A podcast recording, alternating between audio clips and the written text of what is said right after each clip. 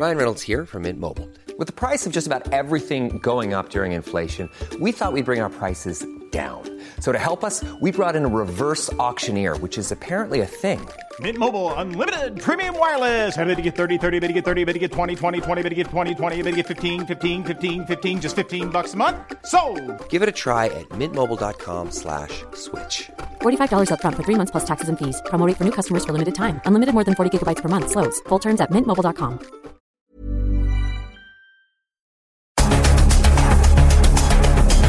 Los expertos se reúnen para debatir, desmenuzar a la noticia y a sus protagonistas.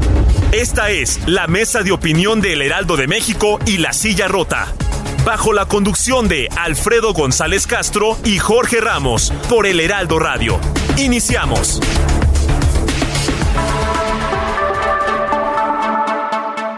Muy buenas noches, bienvenidas, bienvenidos a esta mesa de opinión de El Heraldo de México, La Silla Rota.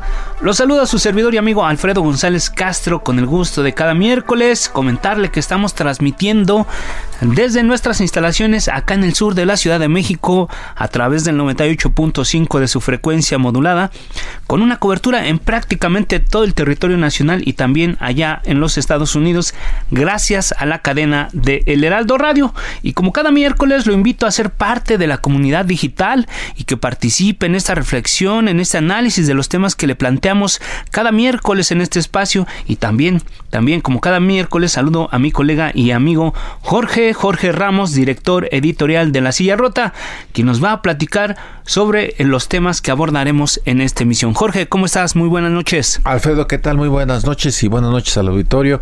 Pues fíjate, eh, ahora vamos a abordar un par de temas. Primero, vamos a abrir con un asunto interesante. Fíjate, eh, Alfredo, auditorio, que el Instituto Federal de Telecomunicaciones tomó la decisión hace unos días de clasificar como espectro libre un segmento de la banda de frecuencias de los seis gigahertz, así se le conoce.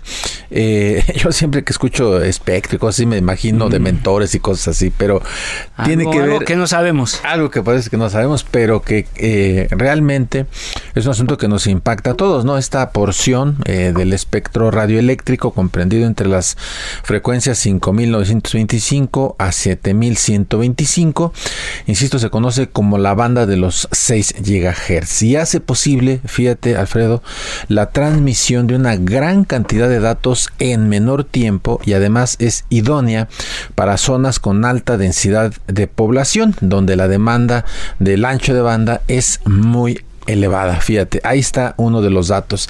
Es un salto al futuro, Alfredo, pero ¿en qué nos beneficia? A ti, a mí, a quien nos está escuchando, en su casa, en su auto, ¿en qué nos beneficia a los que son usuarios de Internet? Y bueno, para eso vamos a platicar con el comisionado del Instituto Federal de Telecomunicaciones, Arturo Robles Robalo, quien, eh, a quien le damos la bienvenida. Comisionado, muy buenas noches. Buenas noches, Jorge, un gusto saludarte a ti y a tu auditorio. ¿Cuál es la relevancia y cuáles son las implicaciones de este acuerdo adoptado por el I F T hace unos cuantos días? Es un tema lleno de terminologías y de tecnicismos, pero lo cierto es que hemos visto en laptops, en computadoras y en todo aquel dispositivo que se conecta a Internet generalmente. Y es justamente eh, la importancia de esta decisión. Es decir, hasta ahora estábamos acostumbrados a utilizar, y seguramente eh, alguno, eh, gran parte de todo lo ha visto, que cuando te quieres conectar a Internet puedes ver dos tipos de redes, unas que terminan con dos punto cuatro y otras que terminan con cinco. Ahora también podremos unirnos a unas que serán de seis gigahertz. Y con esto, básicamente, lo que eh, se logra es que si antes tenías carreras, llamámoslo así, carriles invisibles eh, como el aire, donde viajaban estos datos de una computadora a otra y de una, eh, por ejemplo, de una televisión, de una bocina hacia eh, el acceso a Internet, hacia nuestro router que todo el mundo lo ha visto en casas y oficinas. Pues ahora habrá el doble de carriles, el doble de espacio, y esto lo que va a hacer es que naveguemos más rápido, los dispositivos se comuniquen más rápido y que también eh, pues tengamos más agilidad al momento de estar todos conectados en un mismo lugar al mismo tiempo. Vamos a tener un, un Wi-Fi más rápido en casa, casa, en la oficina. Esto va a beneficiar, digamos, más a zonas urbanas. ¿Qué pasa con las zonas rurales? Esto va a beneficiar eh, a, a toda la población, es decir, los nuevos aparatos, los que vayan entrando a México, eh, esto también es importante señalarlo, los aparatos que ya ahora mismo están en el mercado no tienen la capacidad para utilizarlo, pero los nuevos dispositivos ya traen esta nueva banda y con ello tienes más espacios para transmitir estos datos y comunicarse entre ellos. Evidentemente, las zonas altamente pobladas, las eh, grandes oficinas, los grandes corporativos, pues es donde más escasez de estos carriles eh, o, o más se saturan este tipo de carriles, este tipo de, de espectro radioeléctrico, que en las zonas poco pobladas, pero también en estas zonas poco pobladas, en las zonas rurales, también habrá ciertos beneficios porque eh, la gente podrá notar que va más rápido. Definitivamente, donde se notará más es en aquellos sitios donde hay más usuarios. Y también otro tema importante para que todos estemos conscientes de eh, lo que se va a experimentar, todo depende también de nuestro acceso a internet, es decir, si tenemos un acceso a internet eh, limitado, pues por más grande que sea el, el wifi de nuestra casa, pues esto estará limitado por la salida a internet. Yo lo, muchas veces lo explico como tuberías, puedes tener un sistema de tuberías muy grande y muy bueno en tu casa, pero si el si el, la tubería que llega a tu casa o el chorro de agua que llega a tu casa es eh, muy poquito o, eh, o no trae suficiente potencia o suficiente corriente, pues evidentemente, aunque tengas muy buenas tuberías en tu casa, vas a recibir muy poquita muy poquita agua. En el caso de internet funciona similar, si tienes un gran ancho de banda y muy buenos tubos o muy buen wifi, lo vas a disfrutar de esa forma, pero si tú tu acceso a internet es bajo, pues por más que pongas canales para wifi, pues no lo vas a sentir. Por eso creo que quienes primero eh, sentirán estos cambios pues serán aquellas oficinas, casas, hogares, escuelas que tengan grandes conexiones de fibra óptica y donde también se saturen las comunicaciones porque hay muchos usuarios conectados, pues en estos lugares inmediatamente va a ser eh, sensible o van a experimentar este cambio en cómo navegan, en cómo ven eh, las aplicaciones de streaming que pues muchos conocemos, las O T Tes, donde vemos las películas, las series y los documentales conectados a través de internet en nuestra pantalla o televisión. Creo yo, por lo que le escuché, comisionado, también dependerá de las empresas que nos proveen el servicio, ¿no? Sí, como recordaremos, eh, eh, hay básicamente dos tipos de conexiones. Una que es, digamos que internamente en nuestra casa, en nuestra oficina, en la escuela, que es, por ejemplo, conectar una bocina con el router, conectar una televisión con el propio router, conectar una laptop. Ahora ya hasta se conectan las camisetas, se conectan los, eh, los lentes, se conectan los relojes, se conectan los tenis. Todos estos se van a conectar entre sí y en esos habrá eh, pues mucha velocidad entre ellos. Pero si esos necesitan, como gran parte de las aplicaciones, salir a internet, pues obviamente estaremos limitados por el acceso a, a internet. En México seguimos creciendo en cuanto a disponibilidad de fibra óptica en los hogares. Cada vez son más los hogares que eh, su conexión es a través de fibra óptica, pero todavía tenemos un camino largo por recorrer. Por eso mencionaba que esta tecnología se va a notar, eh, va a ser evidente, pero sobre todo se va a notar en aquellos lugares donde ya eh, la conexión con fibra óptica es generalizada. ¿En cuánto tiempo, comisionado, veremos estos cambios y de qué depende? Depende de la velocidad con el que cambiemos nuestros sistemas. Es decir, generalmente en México los puntos de acceso o lo que mucha gente conoce también como routers que están en las casas, los proveedores de internet los, los suelen cambiar cada tres años. Uh-huh. También la gente cambia su celular cada dos o medio, cada dos años y medio o tres años. Lo mismo pasa con las computadoras, algunas más, otras menos, pero ese es el promedio. En cuanto se dé este cambio, es decir, que empiecen a llegar los nuevos dispositivos, las nuevas computadoras, los nuevos puntos de acceso, las nuevas bocinas, las nuevas televisiones, pues ya empezarán a traer estas bandas. Por, por ejemplo, y probablemente tú te acuerdas cuando solo traían una y eh, pues no lo decía, pero solo se usaba la dos punto cuatro. Claro. Después empezaban a llegar otras que se llamaban igual, pero también usábamos la dos punto cuatro y la cinco. Ahora empezarán a llegar nuevos nuevos sistemas donde se, eh, te podrás conectar a dos punto cuatro, a cinco y ahora también a la seis, y tendrás con este cambio el doble de lo que tenías, es decir, la suma de dos punto cuatro más lo de cinco daba aproximadamente seiscientos megahertz, ahora se están liberando quinientos, pues prácticamente tendrás el doble para disfrutar de Wi-Fi, y esto Eh, pues insisto, será en alrededor de los que los que rápidamente cambien sus dispositivos, pues en los próximos eh, tres o cuatro meses. Los que nos tardamos un poquito más en dar todo, en cambiar todos nuestros equipos, pues probablemente en un año, de uno a dos años veremos este cambio. Los que lleguen al final, pues en tres años, pero definitivamente ya no habrá vuelta atrás, es decir, ya todos los nuevos dispositivos traerán esta banda. Entiendo que hay eh, mil doscientos megahertz, de los cuales se dejaron libres quinientos. ¿Qué pasó con los otros setecientos? ¿Cómo traducirlo? Efectivamente, eh, la banda de los seis gigahertz, dentro de esa banda cabe mil doscientos megahertz, que pues puede sonar un poco técnico, pero imagínate que hubiera doce carriles de cien megahertz adentro donde pueden viajar los datos.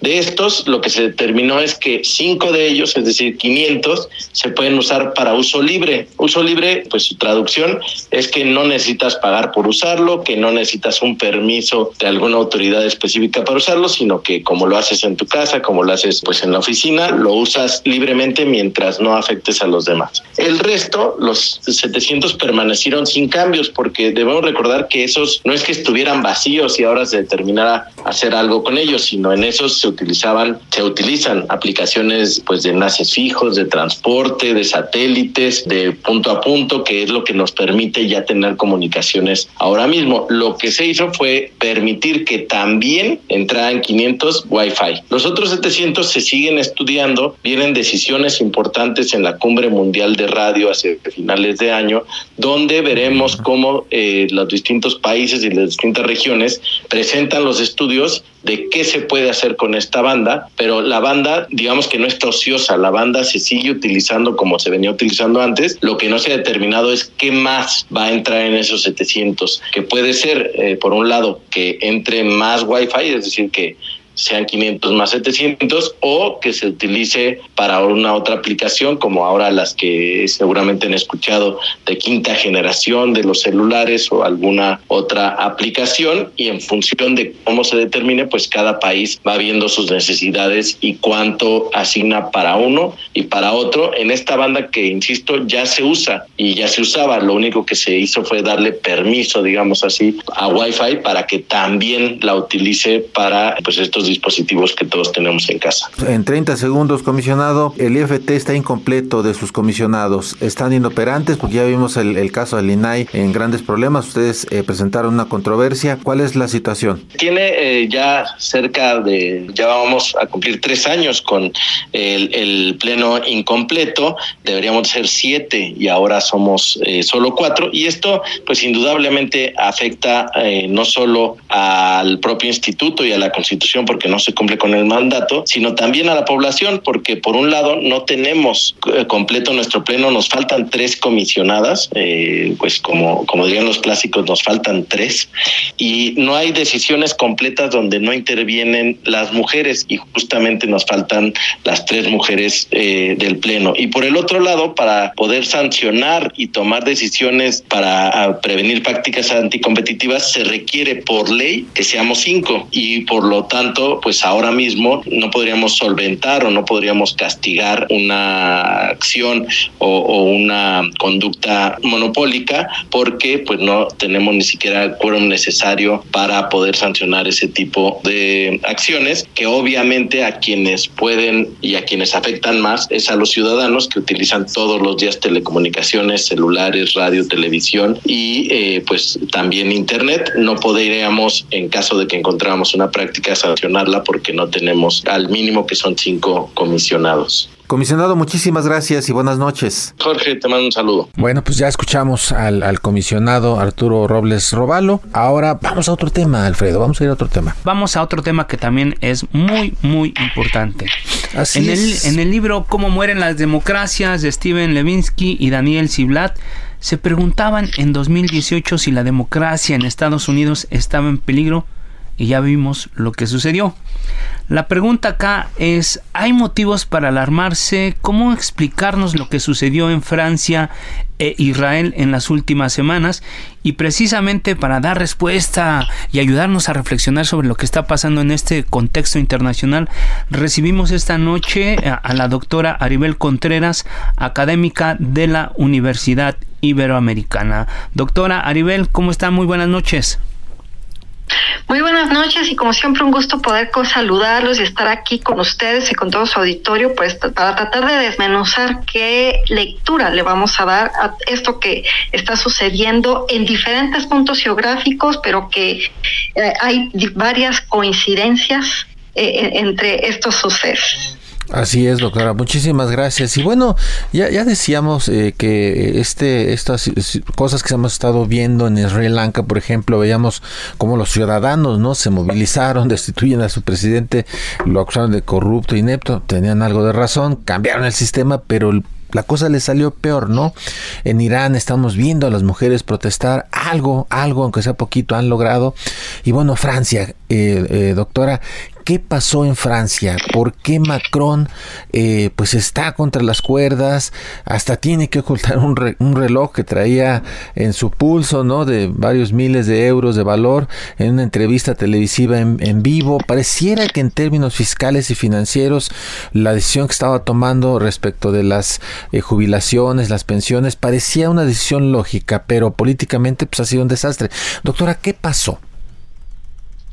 Así es, Jorge, y si vamos todavía un poquito más atrás, recordaremos este movimiento de los chalecos amarillos que hace años atrás salieron a las calles, no solo de París, sino de diferentes partes de Francia, a la luz del incremento del precio de los combustibles. Es decir, la sociedad francesa es muy clara y muy determinante cuando no le parece algo eh, a nivel de gobierno. Cuando termina el primer periodo de cinco años del presidente Gallo, Eh, hace un año recuerdo perfectamente que él en su campaña para reelegirse, él decía que era necesario, y te lo digo porque me acuerdo muy bien, puesto que yo vi inclusive los dos debates que tuvo con eh, Marine Le Pen, donde Emmanuel Macron ponía sobre la mesa la urgente necesidad de cambiar el sistema de pensiones, es decir, ponía a, a nuestra atención la importancia que era prolongar la edad en que los franceses podían jubilarse, puesto que financieramente hablando, el presupuesto del erario, es decir, eh, lo que maneja el, el gobierno en cuestión de pensiones, era ya insostenible. Finalmente él gana las urnas y meses después pues empieza ya a andar esta propuesta, es decir, aunque nosotros lo vemos ahora en las imágenes apenas hace unos días atrás, esto no es sorpresa, esto él no engañó a los franceses, él lo dijo de manera muy clara desde hace más de un año y ahora que se da este revés eh, al interior de la Asamblea Nacional, del Senado, pues por supuesto que los franceses están no solamente enojados, están furiosos porque ahora en lugar de sesenta y dos tendrán que esperarse dos años más para poder eh, realizar su proceso de jubilación. Este es prácticamente, eh, digamos, lo que vemos en los reflectores. Sin embargo, tras bambalinas, cuando uno platica con la gente en Francia, con eh, zonas urbanas, gente que vive en, en grandes ciudades, no solo en París, sino al, al, al sur, desde Toulouse, pero también en Lyon, uno entiende que los franceses están muy molestos por la pérdida de poder adquisitivo que se da primero en la eh, pandemia, pero que se agudiza, Jorge, en la época ahora de la guerra. Y entonces los franceses están sumamente eh, molestos y de una desde una visión muy válida de por qué Francia está financiando eh, de diferentes en diferentes frentes la guerra en Ucrania cuando los franceses están pasándola muy mal en cuestión de economía. Entonces, esto es, yo creo que ahora donde vemos, Jorge, cómo se conjunta la agenda doméstica del presidente Macron con una agenda de política exterior de, derivado a que Francia es miembro de esta alianza militar conocida como la OTAN, pero también es miembro de eh, la Unión Europea, donde han hecho un frente eh, para tratar de proteger a Ucrania y entonces Ese es mucho parte del reclamo del francés. Por eso es que hemos visto estas imágenes terribles. Eh, yo no justifico la violencia, definitivamente, pero eso es tratar de rascar, de rascar la situación e ir un poco más al fondo, más allá de lo que vemos en los tabloides internacionales. Así es, doctora Aribel Contreras, internacionalista de la Ibero.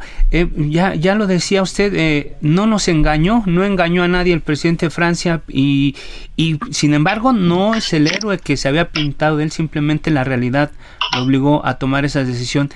Pero políticamente ha sido un desastre lo que está pasando. ¿Por dónde, por dónde está la rendija, la puerta de salida a todo lo, esto que está pasando en Francia? Así es, Alberto, pareciera un laberinto político, económico, social que están eh, ahora en, eh, entramados, ¿no? O sea, parece una telaraña donde eh, el mismo eh, presidente eh, Macron ahora ya no sabe como para dónde moverse. Eh, el día de hoy ha llegado a, a China en una reunión, en un encuentro que tendrá con Xi Jinping para seguir teniendo y enfrentando temas de política exterior con respecto a Europa, derivado de este liderazgo que quiere asumir, pero por otro lado Francia está convulso y se encuentra en medio de una turbulencia. Entonces pareciera que está en este laberinto sin salida, donde hay eh, inclusive un alto costo político para él, donde es altamente probable que en cuatro años, las siguientes elecciones presidenciales, su partido pierda, y entonces se corre el riesgo de que la ultraderecha, es, hablo específicamente de Marine Le Pen, eh, gane las urnas por este hartazgo social de los franceses. Así que lo que se está jugando Emmanuel Macron no solamente es que le están exigiendo la renuncia, algo que dudo que se dé, porque re- resistió todo lo que se dio durante la época de los chalecos amarillos, pero veo yo que el escenario actual es mucho más vertiginoso, se unen muchas crisis regionales, pero también globales, por los energéticos, la, la seguridad alimentaria, eh, la, la inflación que vive Francia, pues es eh, muy parecido a lo que se vive a nivel internacional. Así que hoy, pues hablamos de Francia, pero estamos viendo que son fenómenos y situaciones que en otras coordenadas geográficas también se dan. Y bueno, vaya situación que, que está viviendo el mandatario francés y que tendrá que ver cómo resolver esta papa caliente, porque se junta ahora con esta situación de su secretaria de Estado que ha salido en una portada de una revista para adultos. Y, y, y si no es una cosa es otra, pero vemos que la tiene muy complicada. Sin embargo, pues él ha sido sumamente firme en su postura, claro, de no dar marcha atrás a esta reforma. Claro, sí, y bueno, esto que, que comentaba, doctora, eh, de, de estas imágenes, ¿no? De estas, esta integrante del, del equipo de, de Macron que aparece en una revista que eh, creo que para la sociedad francesa no, no, no pudiera ser, digamos, de, de mayor eh, escándalo, ¿no? Pero, pues, visto lo que estamos eh, eh, presenciando, ¿no? Eh, eh, viendo, ¿no, Alfredo? Esta... Luego otra otra cosa, las imágenes del presidente tratando de ocultar un reloj eh, de miles de euros en la televisión, pues también significan, son símbolos que de alguna u otra forma también repercuten en el ánimo de la gente.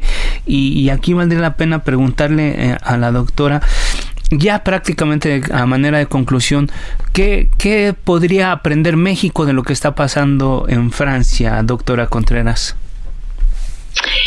Me encanta esa pregunta, Alfredo, que estás haciendo, porque yo creo que algo importante que, que debemos entender como mexicanos es que los populismos, las sociedades polarizadas, estos extremismos exacerbados no nos llevan a nada, ni en Francia, ni en Israel, ni en ninguna otra ciudad que, que, que vemos, porque ahora ya no sabemos, ¿no? Vemos una imagen y ya no sabemos ni de qué país se trata, porque lo mismo pudiera ser Colombia que, que Chile o, o, o Francia. Pero yo creo que una de las grandes lecciones que nos está dejando es eh, esta parte de que la, no podemos permitirnos que como sociedad sigamos confrontándonos entre nosotros, sí exigirle a nuestros gobernantes lo que prometieron, pero tampoco podemos caer en esta trampa de hacer lo que las redes sociales nos convocan a hacer cuando un mandatario no miente. O sea, en el caso de Francia, Emmanuel Macron lo anticipó. Claro, claro. Eh, ahora cae de sorpresa, pero él no mintió, a comparación de otros presidentes que, que mienten día con día, en la mañana, en la tarde, en la noche, eh, en la varios mañana, escándalos manera, que, sí, sí, que sí, se sí. dan. Sí. Y, y, y ahí es donde les tenemos que exigir a nuestros gobernantes que cumplan lo que prometieron, claro, y que no nos dejemos eh, dorar la píldora con puros eh, discursos, claro, populistas que nada más venden y que no hay nada en concreto. Doctora, vamos a hacer un cortecito porque necesitamos ir a, a un corte eh, comercial, pero vamos a regresar, Alfredo, con esta conversación. Regresamos, no le cambie.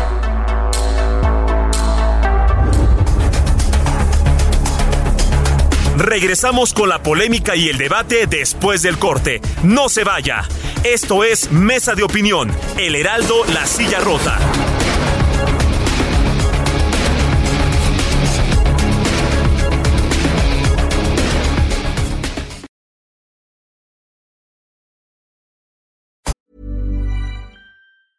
It's that time of the year. Your vacation is coming up.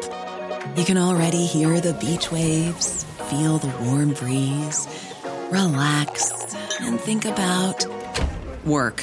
You really, really want it all to work out while you're away. Monday punto com gives you and the team that peace of mind. When all work is on one platform and everyone's in sync, things just flow. Wherever you are, tap the banner to go to Monday punto com.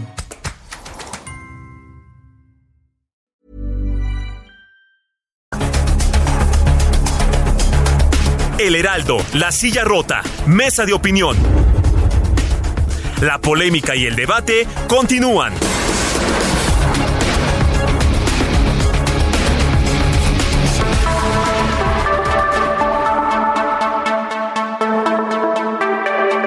Les reiteramos que estamos transmitiendo por el noventa y ocho punto cinco de su frecuencia modulada desde nuestras instalaciones acá en la Ciudad de México y con una cobertura en prácticamente todo el territorio nacional y también allá en los Estados Unidos. Gracias, gracias, siempre gracias a la cadena de El Heraldo Radio. Jorge, amigos del auditorio, estamos de regreso en la segunda parte de esta mesa de análisis. Dos temas importantes que tienen que ver con el asunto de telecomunicaciones y también estamos revisando antes de ir al corte lo que está pasando en el contexto internacional, particularmente allá en Francia. Y bueno, cuando ves las barbas de tu vecino eh, cortar, pon las tuyas a remojar. Ya nos decía nuestra invitada, Jorge. Así es, bueno, damos de nuevo la bienvenida a la doctora Aribel Contreras. Ella es investigadora de la Universidad Ibero- Iberoamericana y estábamos justamente antes del corte eh, hablando de las lecciones de Francia para, para México, pero otro tema que también eh, nos llama la atención y que queríamos compartir con, con el auditorio es lo que está sucediendo sucediendo en Israel, porque pareciera, y no sé, doctora, usted esto me, me corrige, pareciera que hay como un hilo conductor, ¿no? Lo que está pasando en Israel, el primer ministro eh, Benjamín Netanyahu empuja una reforma que quiere, pues, de alguna manera eh, quitar poder a las cortes, eh, transferirlas al Ejecutivo, algo que creo que hemos visto un poco aquí en el ámbito mexicano, pero con otras formas, ¿no? Tratando de, le, de extender el, el, la, la presidencia, por ejemplo, Arturo Saldívar en la Corte, eh, acometidas en, en, eh, hacia la nueva presidenta de la, de la Suprema Corte, la ministra Norma Lucía Piña, pero en fin. Doctora, ¿qué está pasando con Benjamín Netanyahu? Así es, Jorge, estamos viendo que el eh, primer ministro de Israel está haciendo lo que muchos presidentes populistas han hecho, que es querer convertirse en eh, estos primeros ministros con superpoderes, es decir, esta reforma judicial es restarle el poder eh, que tiene el, el Tribunal Judicial dentro de todas sus facultades y de tal manera que él no pueda ser removido de su cargo a la luz de que él se encuentra enfrentando eh, sobornos, fraudes y abuso de confianza, que son eh, tres importantes cargos al interior de su país. Israel es una república parlamentaria, es decir, es a través del sistema unicameral que él logró, a través de una alianza de, de, de eh, partidos de ultraderecha poder conformar su gobierno. Y una de las grandes promesas que él le hizo a estos partidos es justamente esta reforma judicial de restarle el poder Eh, eh, a, a, al Poder Judicial y tenerlo él como Poder Ejecutivo. Terrible y lamentable, porque entonces lo que se busca es minimizar el poder que tiene el Tribunal Supremo, que está conformado por ciento veinte miembros. Esto, eh, lo que él quiere ahora es controlar la nominación de jueces, eh, violentar prácticamente la democracia que existe al interior de esta nación, que tantas décadas pues les ha costado trabajo conformarse, más allá de los conflictos geopolíticos que están ahí con sus vecinos. No olvidemos que Israel pues es un país muy complejo, ¿no? O sea, es multiétnico, multirreligioso, multicultural, eh, confrontaciones eh, constantes. Y eh, lo que esta jugada que quería hacer Netanyahu pues la tuvo que aplazar a la luz de estas manifestaciones por parte de los israelíes. Eh, la comunidad israelí no solamente está conformada por judíos. Sí hay un setenta y tres por ciento de judíos, pero también hay eh, veintiuno por ciento de árabes y eh, hay eh, otro tipo de, de nacionalidades y de religiones que conforman este estado. Hoy vemos que Benjamín Netanyahu está esperando que pase el Pesaj, que es la Pascua judía, está esperando que sea el catorce de mayo, porque es el día que se va a celebrar el setenta y cinco aniversario de la independencia de esta nación, que no es un tema menor. Y también en estas semanas van a pasar los días en recuerdo a los soldados caídos y las víctimas del Holocausto. Por eso estas fechas eran muy importantes y por eso es que sus asesores le dijeron que era importante que mejor se esperara a ver si mejor hasta mayo retomaba su iniciativa. Pero vaya que ha ardido también en llamas Israel. Muy bien, doctora Aribel Contreras. A manera de conclusión, eh, le quiero preguntar dos cosas, dos planteamientos. ¿Las democracias en, en, están en riesgo, o esto que estábamos viendo en Francia en, en Israel son síntomas de una buena salud? Y por otro lado, ¿qué papel están jugando en, esto, en todos estos momentos las redes sociales, doctora? Lo interesante estos planteamientos. Por un lado, la democracia sí está en crisis. Desde hace más de dos años eh, eh, planteaba yo en mis redes sociales que, que hay una crisis con respecto a la democracia eh, que tiene que ver con que nosotros exijamos el derecho libre, justo y transparente. No puede llegar alguien a pretender ser dictador. Sin embargo, en las calles vemos que la gente Eh, está destrozando eh, con el fin de hacer su voz que, ten, que tenga eco. Es una desesperación también. Entonces yo creo que lo que está en crisis es en sí la política internacional, más allá de los modelos políticos en sí per se. Eh, estamos viviendo un verdadero caos eh, mundial. Y con respecto a tu segunda pregunta, eh, yo creo que las redes sociales, lejos de construir, ahora están destruyendo. Basta con ver, abrir cualquier red social y ver cómo la gente, sin conocerse, Eh, se despedaza, se dice palabras antisonantes, cuando eh, hay el, el diálogo. O sea, yo siempre he creído que es a través de, de, de la conversación que uno puede hacer notar su punto de vista. Y hace tiempo yo leía un dicho que decía que cuando la gente tiene que acudir a malas palabras es porque ese es el tamaño de su vocabulario. Así que yo creo que eh, tenemos que seguir Eh, no solamente informándonos, preparándonos, apostarle a la educación, sino continuar con este principio básico que es el respeto, porque si no, las redes sociales lo único que van a hacer es eh, con, que lejos de que sea una comunidad digital para intercambiar diferentes puntos de vista, lo único que generan es especulación, es incertidumbre, y muestra de ello fue lo que acaba de pasar hace meses, semanas atrás con la crisis bancaria internacional.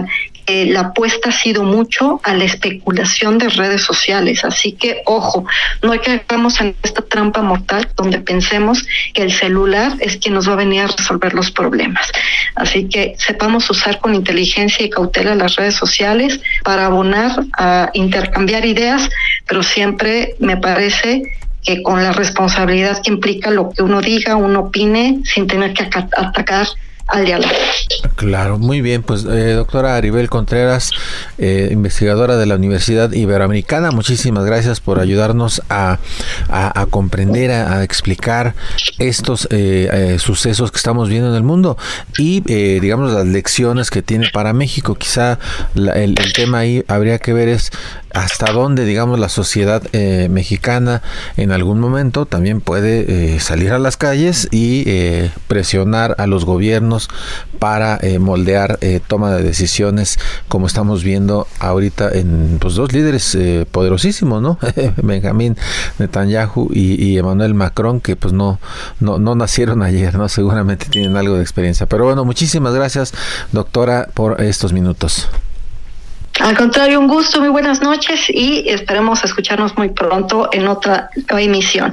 Muchas gracias, Alfredo y Jorge, por la invitación. Hasta pronto. Muchas gracias. gracias. Vamos con nuestro siguiente invitado, Jorge. El doctor Chanona, muy buenas noches, te damos la bienvenida. ¿Cómo estás? Jorge, Alfredo, un saludo. Qué gusto estar en su programa. Pues nada, aquí andamos y pues nada, arranquemos. Eh, ahora sí que, ¿qué, qué está pasando en Francia? Ya, ya lo comentábamos hace unos minutos, este tema de Emmanuel Macron que pues Eh, trae ahí un, un, un tema atorado con el, el, el, las pensiones que aumentan la edad de sesenta y dos a sesenta y cinco años y pues literalmente tiene ardiendo París, pero no como aquella aquella gran no sino este ahora por las protestas, ¿no? ¿Qué pasó, doctor Chanona?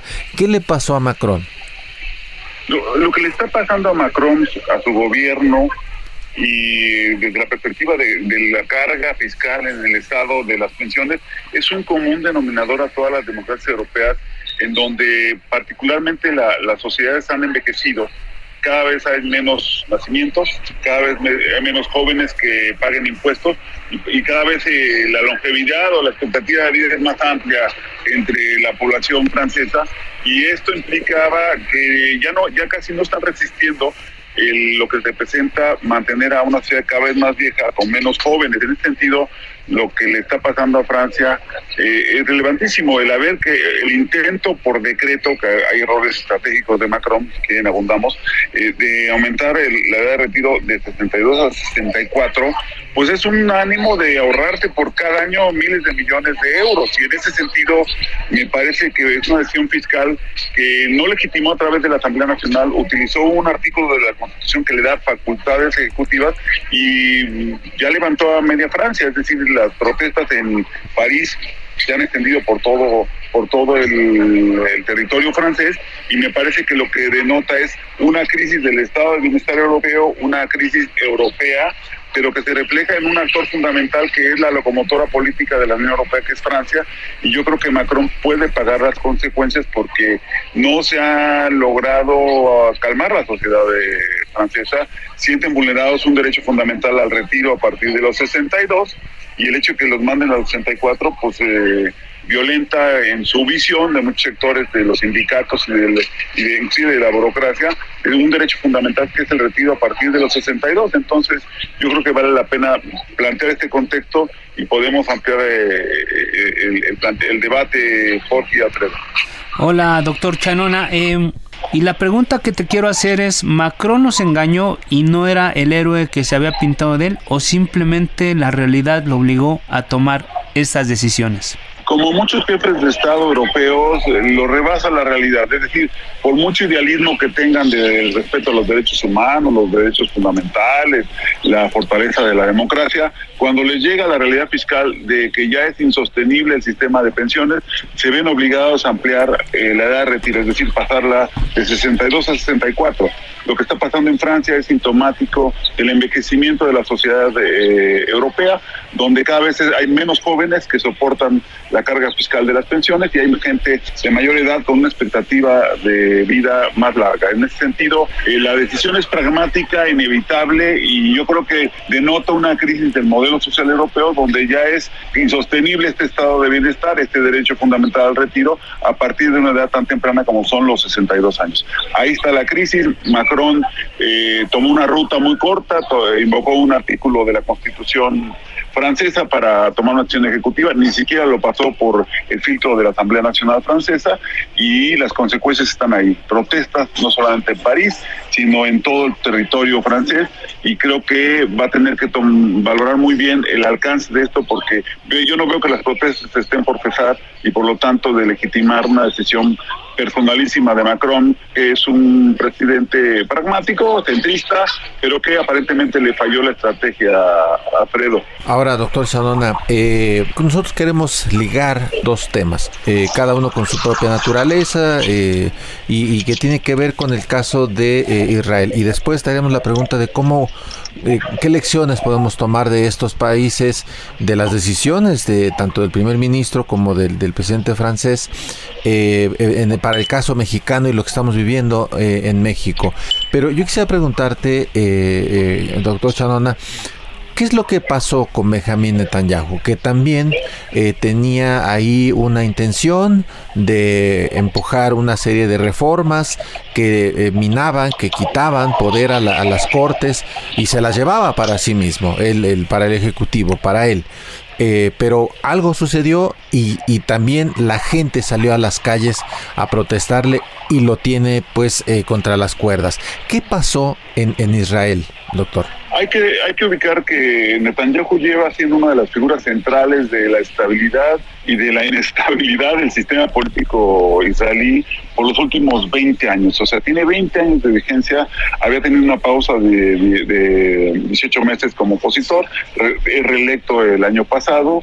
Eh, viene al poder y ahora viene con una coalición particular de partidos religiosos con partidos eh, de ultraderecha, y me parece que este, a diferencia del caso de Macron, que fue muy pragmático, que usó un artículo de la Constitución para reformar la ley de pensiones, aquí es mucho más de fondo porque es una captura del poder eh, judicial en, en, en Israel. ¿Qué significa esto? Quiere, a través de esta reforma que la tiene en pausa, que ha generado estas protestas impresionantes en eh, en la historia de los setenta años de esta nación, eh, protestas donde lo que está en peligro no es el estado de bienestar ni el modelo social, está en peligro la democracia israelí misma, porque la reforma implica que el poder el poder legislativo le corta los dientes, le quita los dientes, perdón, al poder judicial para para para para por ejemplo, en una acción de inconstitucionalidad, eh, dejar sin efecto Eh, legislación que pudiera afectar el interés general de, de Israel. Y entonces uno, o sea, capturan la idea de ellos decidir con un comité de, capturado por el legislativo quiénes van a ser la, la, las nuevas juezas y los nuevos jueces, y segundo, limitar el alcance de un de, de una acción judicial o de una acción de inconstitucionalidad o de algún fallo de la Corte que pudiera eliminar una legislación del poder, eh, de, del, del Congreso o de los diputados eh, y diputadas eh, israelíes. Es decir, tienen poder para contrarrestar al poder judicial. ¿Qué significa esto? Pues generar un desequilibrio entre los poderes de la de, de, de, de la democracia israelí. Y en ese sentido me parece que se está excediendo, llegó al límite de quererse empoderar, y es, en mi opinión, una decisión autocrática, no, espero no estar exagerando el argumento, de un Netanyahu que siente que eh, hay que reducir al mínimo al Poder Judicial y a cualquier otro poder que se le ponga enfrente para empoderarse él como, como, como presidente. Este, eh, o primer ministro de Israel.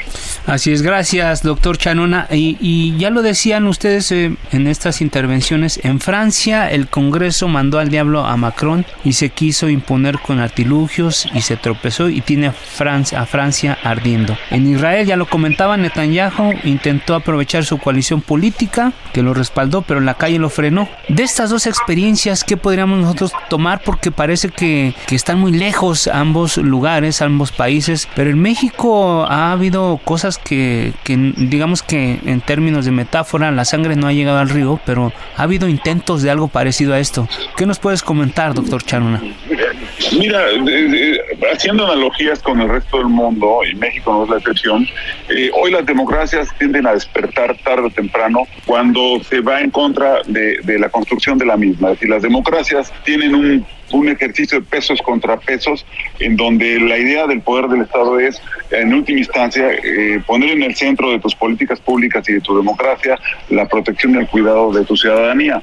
Cuando esto se pone en peligro, ya sea por un sistema de pensiones o por querer achicar el poder judicial o por lo que tú quieras y mandes, eh, están despertando y se están demostrando en las calles. Yo no sé si todo el mundo debe poner sus babas a remojar. Lo único que les puedo decir es que hoy las democracias vigorosas están reaccionando frente a un acto ya sea autoritario, ya sea eh, excediendo los poderes de, lo, de, de equilibrio al interior de las democracias, y es una lección que hay que aprender. No hay que subestimar nada ni a nadie en cualquier democracia del mundo. Es mi comentario, Jorge y Alfredo. Sí, eh, doctor. Eh, lo que hemos visto en México, por ejemplo, eh, guardar las proporciones, los contextos, pero por ejemplo aquí hubo dos marchas, ¿no? En noviembre y en febrero, en defensa del I N E, en defensa de la democracia, y pareciera, pareciera que en cierta medida eh, logró eh, contenerse pues la acometida que, que, que pretendía eh, el gobierno del presidente López Obrador en torno al Instituto Nacional Electoral. Pero también habíamos visto en algún otro momento cómo el presidente López Obrador, eh, junto con el ministro presidente en ese momento, Arturo Saldívar, pues buscar cómo eh, eh, extenderle, ¿no?, la presidencia, el periodo, dos años más, para que eh, empataran eh, ambos ambos en las presidencias, tanto del Ejecutivo como del Poder Judicial, eh, pero también se frenó. Es decir, ¿tú ves, eh, doctor, que la democracia mexicana eh, está sana, que la gente puede salir a la calle y, y poner ciertos controles y al mismo tiempo algunos otros organismos que estén poniéndole frenos a intentos de excesos en México? Mira, más allá de los intercambios en redes, en medios de comunicación tradicionales, etcétera, me parece que eh, entre el transitorio aquel que ampliaba el, la, la posibilidad de un presidente dos años más en el Poder Judicial o en la Corte en particular, hasta eh, cómo se ha ido contrapesando el plan A, B y por qué no decirlo relativamente el C, me parece que en México eh, debe mantenerse la visión de que debe haber pesos y contrapesos, eh, cooperación sí entre poderes, pero pesos y contrapesos para mantener los equilibrios en una democracia. El hecho de las marchas y su valor para hacer ver que hay un sector que no compartía las reformas en relación al sistema electoral y otro sector que eventualmente sí lo compartía, pero al final que tenemos eh, la, el, el sabor de boca de que sí, sí, se, sí se vale tener equilibrios y contrapesos en la práctica, a mí me deja con la idea de que en México eh, sí podemos expresarnos, sí podemos manifestarnos, podemos no estar de acuerdo, a veces hay intercambios en En, en los medios sobre quién opina a favor y quién en contra, no necesariamente con el mejor tono. Sin embargo, eh, hoy presenciamos, o ayer presenciamos, eh, una toma de protesta de los nuevos consejeros en el Instituto Nacional Electoral, en donde, pues, por lo menos lo que yo vi es un uh, diálogo cordial entre quien te, te entregaba la presidencia y quien la recibía, y en esa lógica yo espero que se mantenga como un instituto autónomo, garante de la de nuestra democracia, y yo lo dejo hasta ahí porque en realidad no puedo argumentar que hubo una imposición, hubo un intento de reforma de fondo que todos discutimos, que no estuvimos muchos de acuerdo, pero que al final pues tenemos un instituto eh, que sigue cabalgando a favor de la democracia mexicana, Jorge. Eh, gracias, doctor Chanona. Eh, prácticamente ya para ir cerrando un poco en la, en la, tu participación, Francia e Israel son dos países que, bueno, relativamente lejos geográficamente hablando, en algunas simil- similitudes en el entorno político y social, pero también hay otras dos naciones más cerca, que es Perú y El Salvador, que están viviendo momentos convulsos. El, el Perú por, por revueltas contra su gobierno, un golpe de Estado que... que ahí se dio, y por otro lado El Salvador con una sistemática violación a los derechos humanos. Son, digamos que son dos, dos eh, puntos geográficos importantes, o tres puntos geográficos importantes. ¿Dónde ubicas a México en este contexto internacional? Eh, bueno, lo que yo veo es, este, yo, yo no pienso que haya un espectro entre Perú y Salvador para citar a México. Lo que quiero señalar es que, que en el caso de El Salvador fue tal el crecimiento de la inseguridad y la violencia criminal en torno a las maras que se encontraron una, una, se encontraron una respuesta de un gobierno muy agresivo que en la perspectiva de muchos está haciendo lo correcto y en la de otros muchos que está violando los derechos humanos. A mí, a mí me parece que la figura de Bukele eh, es muy controversial, pero bueno, ahí está. No estoy, no comparto el método, pero sí comparto la causa de que la violencia criminal es una de las fuentes de migración de grandes sectores de la sociedad centroamericana. En el caso de Perú, me parece que el, el presidente Castillo se equivoca cuando toma la decisión de manera unilateral de querer disolver el Parlamento y llamar a nuevas elecciones. Eh, son constituciones que hay que entender muy bien. Estaba previsto en la Constitución que podía caer en un abuso de, de sus funciones o ir más allá de, de sus propias facultades, y el, la respuesta fue lo que estamos viviendo. Eh, sin embargo, también me parece que ha habido protestas en, en, en, en Perú. Yo siempre planteo como demócrata que que debe haber diálogo entre las partes. No le apuesto a que se estabilicen las sociedades latinoamericanas, sí, ni mucho menos la mexicana, y yo espero que eh, encuentren una salida siempre a favor de, de, de, de la sociedad y, y que no haya tanta violencia entre ellos.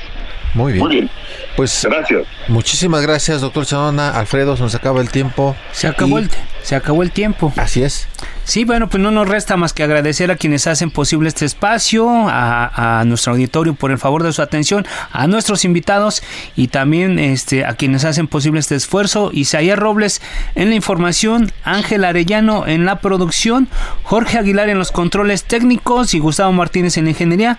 Lo esperamos el próximo miércoles a las nueve de la noche en la mesa de opinión a fuego lento, y dentro de quince días nuevamente en la mesa de opinión con La Silla Rota. Descanse, muy buenas noches. Muy buenas noches, si no se les suele ser felices. Hasta luego.